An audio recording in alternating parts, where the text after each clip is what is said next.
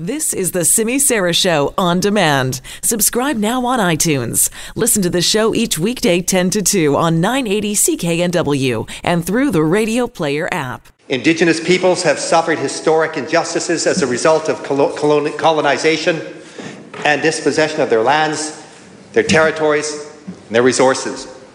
And meaningful reconciliation calls upon all of us to act to address these wrongs so that we can build a brighter, more inclusive and equitable future for everyone. That is Scott Fraser. He is the Minister for Indigenous Relations and Reconciliation. He's speaking in the BC legislature in just the past few minutes, actually. So what we know, what the big news on the provincial government front today is that the government of Premier John Horgan is set to introduce human rights legislation today, hoping to become the first province to implement the United Nations Declaration on the Rights of Indigenous Peoples. And so that would mandate that the government bring in provincial laws and policies and put them into harmony, essentially, with the aims of that declaration. So the minister, Scott Fraser, says the legislation is a BC version of a federal bill that died on the Senate order paper when Parliament had adjourned for the election that we just had on Monday. So we are going to be talking more about this today. There's a lot more to come. Premier John Horgan will be having a press conference. There's, of course, many questions about how this is going to work, the legal definition of certain terms that are in there. We are tracking down some experts on this who can talk to us about the legalities of those things. So stay tuned on the show today. Also, of course, a big topic of discussion is that Prime Minister Trudeau really had a press conference yesterday and had a lot of message for people who live in the western part of Canada, particularly Alberta and Saskatchewan, where his party, the Liberal Party, got a really rough ride. And he said that people across the country need to understand that people in those two provinces have faced very difficult years. And he was responding really to this whole Western separation chatter that has been going on online. Here's some of what he had to say yesterday. For a long time, they weren't able to get their resources to markets other than the United States. We are moving forward to solve some of those challenges, but it's going to take all Canadians sticking together. Now, we're going to talk more about both of these stories now with the help of Keith Baldry, Global's Legislative Bureau Chief in Victoria, who joins us now. Hi, Keith. Hi, Keith. Hello. Hi, Simi. How are you? Good. Okay, let's start with what's going on in Victoria today. So what's going on with this legislation? How historic is this? Oh, it's pretty historic. BC is the first province in the country to formally enshrine into law the United Nations Declaration of the Rights of Indigenous People, and it will apply to all existing pieces of legislation that are on the books already and to future ones as well. And it's basically legislation designed to promote, advance, and protect the rights of Indigenous people and their culture and the lands to which they lay claim. This declaration was first made in 2007. 144 countries have adopted it to varying degrees in terms of implementation. The technical briefing I received this morning, reporters received this morning, was indicated to us this is very much a long-term thing. This is going to take years, probably more. In fact, the federal bill you referenced that died on the order paper referenced 25 years to implement this type of approach because many, many pieces of legislation have to be amended and future legislation has to be written in a way that ensures that these rights are enshrined into law. Where the problem is going to be, where the controversy is going to be, Simi, is there's 43 or 42 articles in this, I think 46 articles in the declaration. One of the articles, it's 30-something, is where everybody's going to seize, which is that First Nations have to have free, prior, and informed consent. Right. To anything that happens on lands that they claim as ancestral rights. And that's been interpreted by various people, including lawyers on both sides of the issue, interpret that clause differently. Is it a veto? Some people say it is a veto. Others argue it is not a veto. But that's really where we're into murky territory. Industry is very nervous about this, that one particular clause, because as we've seen in our ongoing controversies over pipelines in this country, You've got First Nations support a project, but another First Nations along the route of, say, a pipeline opposes it. Does that mean that can't go ahead because the First Nations hasn't given consent? So we're into uncharted territories here in many ways. It is a historic day, but how this plays out down the road, I don't think anybody really has a grasp of yet. Okay. Now, is this legislation set to pass? Is this something the Greens are going to support? Oh, yeah. Greens are very much in favor of this. Adam Olson is an Aboriginal member of the legislature for the Green Party in Saanich North of the Islands. He wore his ceremonial headdress into the legislature today. So it is going to pass. I even think the Liberals will probably support this bill. There's a lot of First Nations dignitaries in the House chamber right now on the floor. They're about to address the House. Chief Ed John, Grand Chief Stuart Phillip. No, it's a big ceremonial day, but also a very important historic day, and it will pass the legislature, and BC will be the first jurisdiction in the country to have UNDRIP formally on the statutes. Okay, so we're definitely going to be talking more about this too, Keith, but I know that's happening this morning. I also want to talk, though, about something that you've been very active discussing this in the last couple of days, and this is this idea of Alberta separation, because you've been talking about this on Twitter, and what's the response that you've been getting?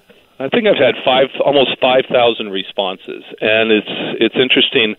So my take was, this is silly. Enough about this. I even said, for those talking Western separatism, grow up. This is not what. And basically, in sort of starker, harsher words than what Manitoba Premier Brian Pallister said yesterday, where he took a shot at Jason Kenney and Scott Moe, the premiers of Alberta and Saskatchewan, respectively, saying, "No, this is get with it. This is our country. You don't talk separation just because you don't get your way at the voting booth."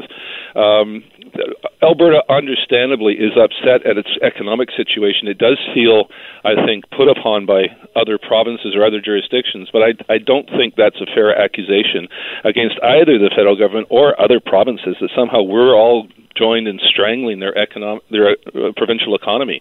And you don't settle things by separating from the country. And so I just sort of called them, some people to task on that on Twitter. But as I say, that blew up, and a lot of people are mad at me in Alberta, but a lot of people outside of Alberta are saying, yeah, exactly. This is not a grounds for separation because everybody voted a different way than you did. Right. This is not what Confederation's all about. You have said before, though, as well, like you've been on like talk shows in Alberta many times, and there seems to be this almost lack of understanding, like a very different idea of what's going on with something like the Trans Mountain Pipeline. It's like a perception issue. It's amazing that the misconceptions that are out there, first of all, that somehow the BC government is blocking the pipeline. It is not blocking the pipeline. It's granted every permit that's been put in front of it to allow this pipeline to proceed. The federal government bought the pipeline, for goodness sakes, and is trying to get the thing built and expanded, doing everything it can. Where this is falling apart or where it's becoming stalled is in the court system. And if Alberta wants to be upset with the courts and the various parties that challenge the pipeline in the project in the courts, I mean, that's different. But to accuse other democratically elected governments are somehow trying to sabotage their economy in this pipeline is just wrongheaded, and to use that as grounds for separation is just it's misguided, to say the least. It's a little bit dangerous too, isn't it? Like with the political climate the way it is right now, to be stoking this. Oh, I agree. I mean, national unity is a little shaky right now, and there's no question. You got the Bloc Québécois ascending to new levels in Quebec for the first time in, more than a decade, and now you've got Jason Kenney saying Alberta feels betrayed by the election result.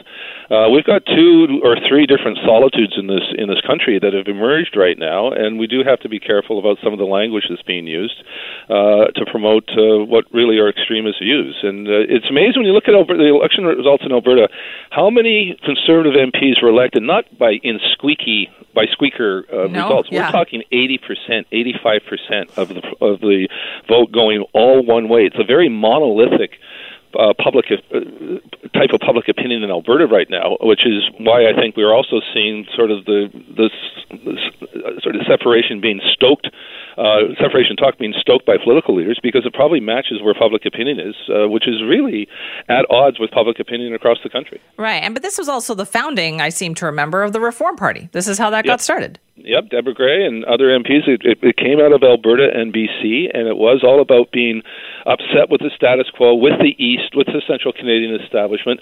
But again, trying to correct people, when you talk Western alienation, Western separatism, BC is the furthest west province in the country, and BC elected a lot of New Democrats and Liberal MPs to the legislature. So it's unfair to say there's Western alienation or talk of Western separatism. Right. There's Alberta and maybe Saskatchewan alienation, and that's it. BC and other provinces are very much in lockstep with each other in terms of who they're voting for. Right, and now we hear that in Alberta, the premier there, Jason Kenney, is going to have some roving commission to hear from, you know, people in Alberta. And this just seems to me, it's just going to let people who are really angry sound off, and that just doesn't seem like a healthy debate. No, it doesn't. Jason Kenney is very much a populist. There are some dangers with populism, and we've seen it. It's both on the left and the right. It can get a little carried away and lead to things, to some either unintended consequences or consequences that were intended, that really play on people's emotions and fears. And that may be very well what we're about to see unfold in Alberta. But back to your point about going on Calgary and Edmonton radio, the audience, when I go in there, it's a different audience and it's a different take on an issue that everybody across the country is talking about, whether it's energy production or taxation. Alberta's in its own, I think, bubble on some of this stuff. And to talk now about separation, I think, is just irresponsible. Right, but I mean, I guess you can hardly blame, I guess, people in Alberta for feeling that way, because they're being they have all these other they're being fed all this other information. They are, and the oil patch is suffering, and Alberta tied its economic chain to that industry and rode it to high heavens for many years, and it made Alberta very wealthy. Now it's harder times. There are people who have lost their jobs, and their companies have closed. There's no question, and I think everybody has to feel some sympathy for them. But I think people in Alberta are looking around for someone to blame. That there's one thing out there that's to blame, and it's other Canadians and other governments. And I just think that's an unfair accusation to make at other Canadians and other governments. We're not the ones who necessarily created that problem for it. It's world markets, and it is delays in the court system. And also, we're all paying for the pipeline.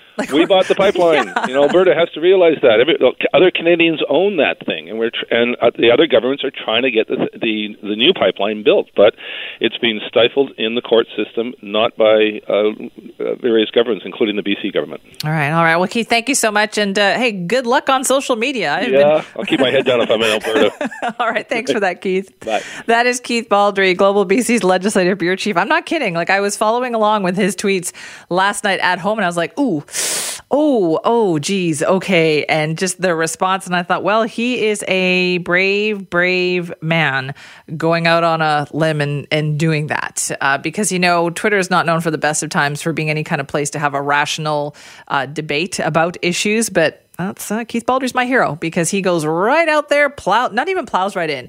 He dive bombs right into these discussions, and not many people are up for that.